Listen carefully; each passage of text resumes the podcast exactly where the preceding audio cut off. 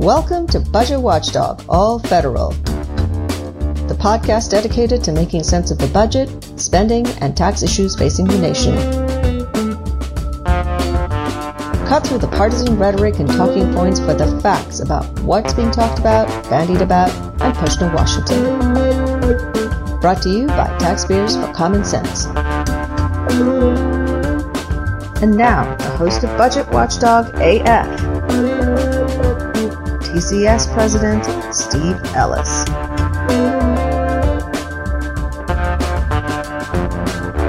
Welcome to all American taxpayers seeking common sense. You've made it to the right place. For over 25 years, TCS, that's Taxpayers for Common Sense, has served as an independent, nonpartisan budget watchdog based in Washington, D.C. We believe in fiscal policy for America that is based on facts. We believe in transparency and accountability because no matter where you are on the political spectrum, no one wants to see their tax dollars wasted. And it is on that very sentiment that we will start the Budget Watchdog AF podcast today. Listeners, I hope you all had a great Independence Day holiday. I certainly did. Happy 245th birthday, America. And yet, I'm sad to report that my highly sensitive budget watchdog ears are ringing with the sound of a phrase that should strike fear into the hearts of all taxpayers extra money. What's extra money, you ask? Politicians of every stripe on both sides of the aisle are suddenly invoking this concept of extra money as a serious way to pay for new legislative priorities. Here to help us get to the bottom of this mystery of the extra money is TCS senior policy analyst Josh, no pennies in his loafers, Sewell. Well, these days it may be no loafers at all. Josh, welcome back to the Budget Watchdog AF. Hey, thanks, Steve. No shoes, no shirt, no problem in the podcast world. All right, let's get into it. Josh, lawmakers at both ends of the Pennsylvania Avenue are suddenly tucking their napkins into their shirts and getting ready to sop up all that extra money from COVID relief with a nice big crust of the new infrastructure loaf. Is this a taxpayer nightmare come true? Well, first, Steve, podcast listeners may be wondering where Washington thinks this extra cash, this gravy, is coming from. It's coming from you. This is your money. This is our money. This is taxpayer money. In responding to COVID 19, the federal government made some extraordinary changes. It was a crisis. And so we opened the purse strings and we spent trillions of dollars meted out through various programs, some of them large pots of cash, some of them enormous pots of cash. And we're at this point now where hundreds of billions of it is left unspent. There's leftover cash burning a hole in lawmakers' pockets. What should be done to make sure that this money isn't going to be wasted and spent responsibly? Well, there's a number of principles lawmakers need to follow when responding to an actual crisis. Five basic principles do what's necessary, not what's advantageous. And that means you solve the crisis. You don't solve every problem or treat it as a chance to grant legislative wish lists. Second is deficits still matter in the long run. This is 100% borrowed money. There are no pay fors. We will have to pay it back someday. Third would be get the greatest positive effects. Frankly, in an emergency, oftentimes cash is king. Food aid, rental assistance, this stuff goes out immediately. Time is of the essence, so get it out the door. Fourth principle would be emergency legislation should not make permanent changes or create long term liabilities. Mid crisis is not the time to re engineer every program and your society. Finally, transparency and accountability are key. We have to follow the money and make sure it goes where needed and only where needed. We've often talked about how instead of throwing huge pots of cash at problems like disasters, the money then should be either meted out over time or have some triggers or other mechanisms to release the funds when or if necessary, and even have some clawback type of actions. But that's not what's happening here. So, how do we get in this spot, Josh? Well, I think a lot of it has to do with something that former Congressman and President Obama's first chief of staff, Rahm Emanuel, used to say you never let a crisis go to waste.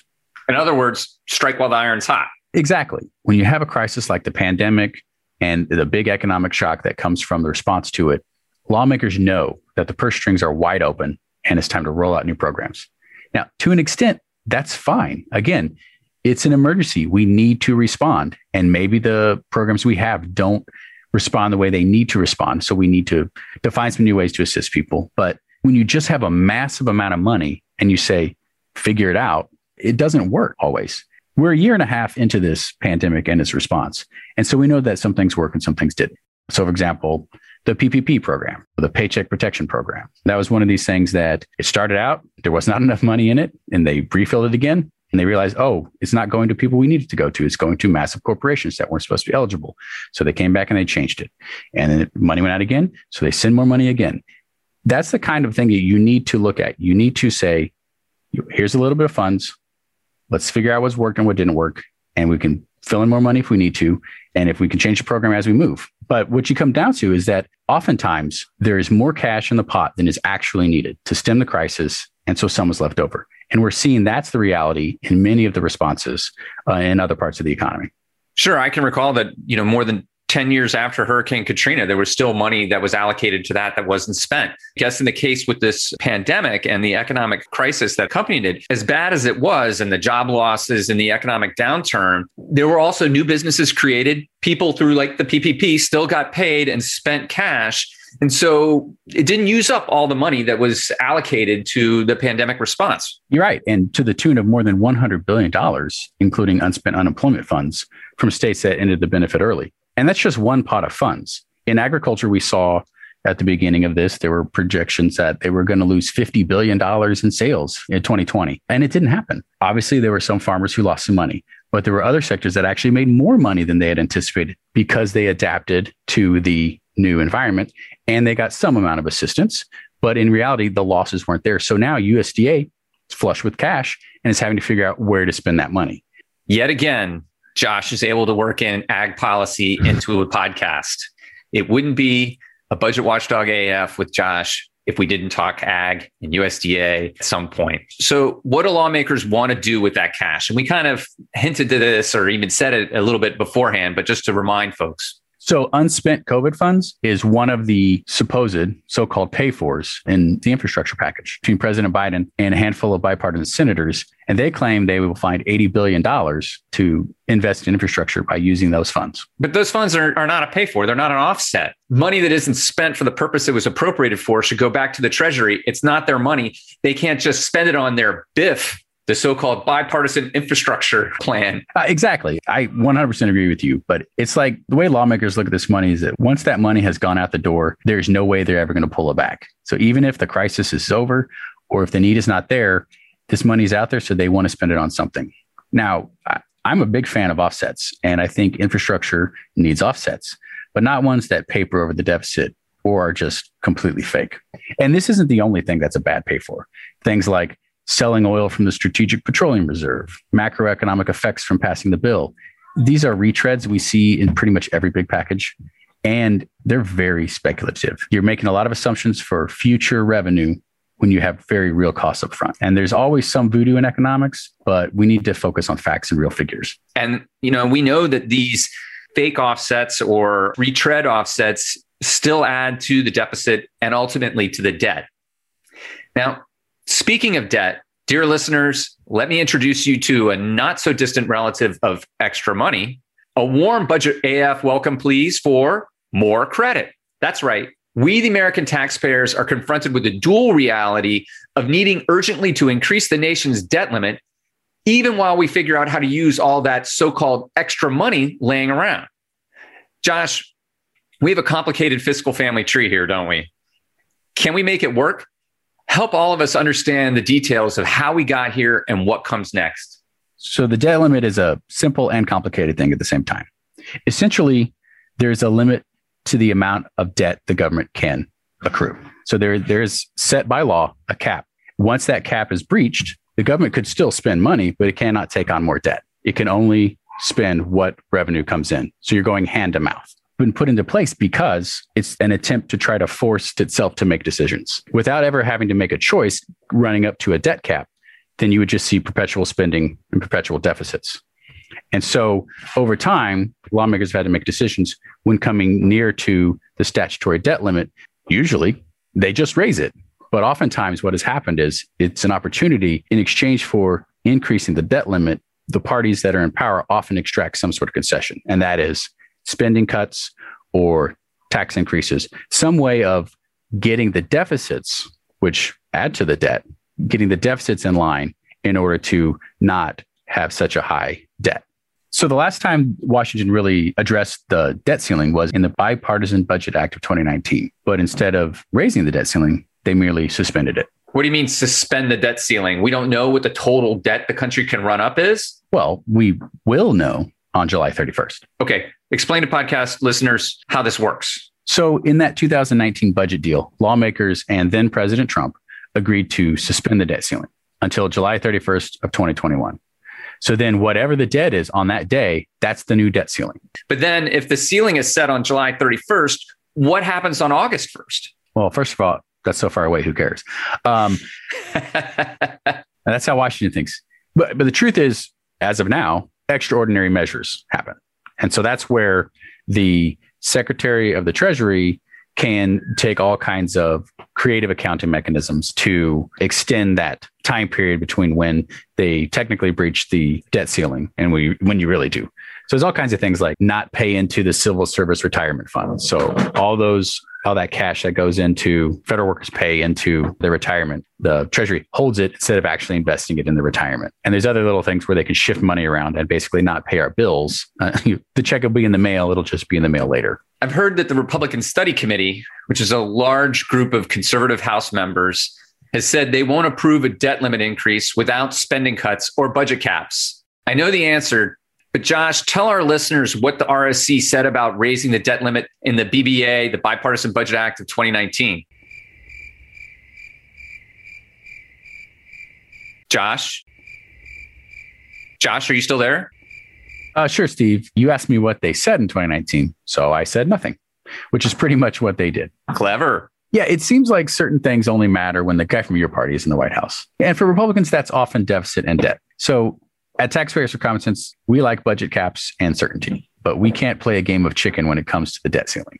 So part of the argument as to why the country should deficit finance infrastructure or say the American Families Plan is that it is cheap to borrow. Why is it cheap to borrow? because the world has faith that Uncle Sam will pay his debts. So you're talking about the full faith and credit of the United States. Absolutely. And historically, we've kept that. You know, and as a nation, we benefit tremendously from our history of paying our bills on time. And we benefit from being the reserve currency of choice. People out there want our debt because it is safe. We don't default on our debts. Even when we play chicken, we have not defaulted. But if we default, even on paying ourselves, that faith and that credit evaporates. You said pay ourselves? When you look at the federal debt, the federal debt owed to the public stands at over $22 trillion right now. But there's another about 6 trillion the government owes itself. And this is mainly because of trust funds. So take Social Security. For years, more is paid in taxes than is drawn in benefits. So that excess, it doesn't go in some lockbox. It's spent. I mean, the government borrows that, it takes that cash and it spends it on other needs. And so the government is actually borrowing from the trust funds with a promise to pay it back when needed. I can't tell you how many trust funds there are in the government because I don't know. And honestly, the government doesn't really have a good accounting of it. There are some very large ones like Social Security and Medicare, but there's over a hundred for various items. But all that excess money that goes in those is borrowed later. And that total borrowing within the government is at about $6 trillion. Wow. And I mean, we pay that back, um, or supposedly paying that back with interest um, as well. And so, you know, I think that getting into sort of the insolvency or potential insolvency of the of the big trust funds like Social Security and Medicare is a subject for another podcast. But what's really at hand here on July 31st is, you know, like you said, the lawmakers are playing chicken with the full faith and credit of the United States. I mean, this is going to have potentially costly consequences that I don't think people really recognize the benefit of the dollar being the big dog, that transactions are conducted in dollars. The price of oil is set in dollars. We can't afford to mess that up and defaulting on our debt will do just that. So, all right, we've laid out the concerns and the problems. How does Congress go about raising the debt limit, Josh? Well, there's really two very simple ways of doing it. One, you can do it through reconciliation when you have a budget resolution. The other is even simpler. You could just vote on it. All they have to do is vote to raise it. Now, voting may not be simple anymore, but that's one of the easiest ways they can do it is to make the choice to raise the debt ceiling. But what they should do at the same time is make some of those tough choices to figure out how to reduce our deficits and get our spending more in line with our actual revenues. Some people have called in the past for eliminating the debt ceiling. You know, it's not something that we've always had as a country.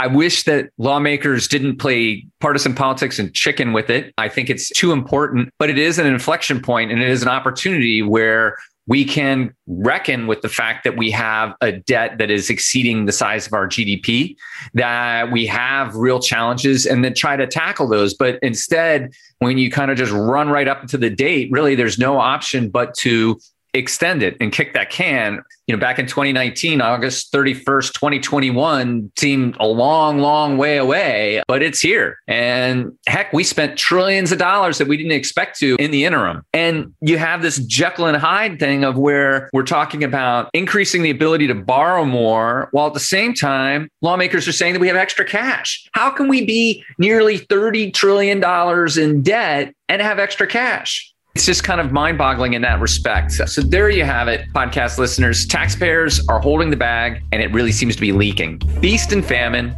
extra money, it's your money. Thanks for listening to Budget Watchdog AF. Subscribe and share. Taxpayers for Common Sense has your back, America. We're reading the bills, monitoring the earmarks, and highlighting those wasteful programs that poorly spend our money and shift long term risk to taxpayers.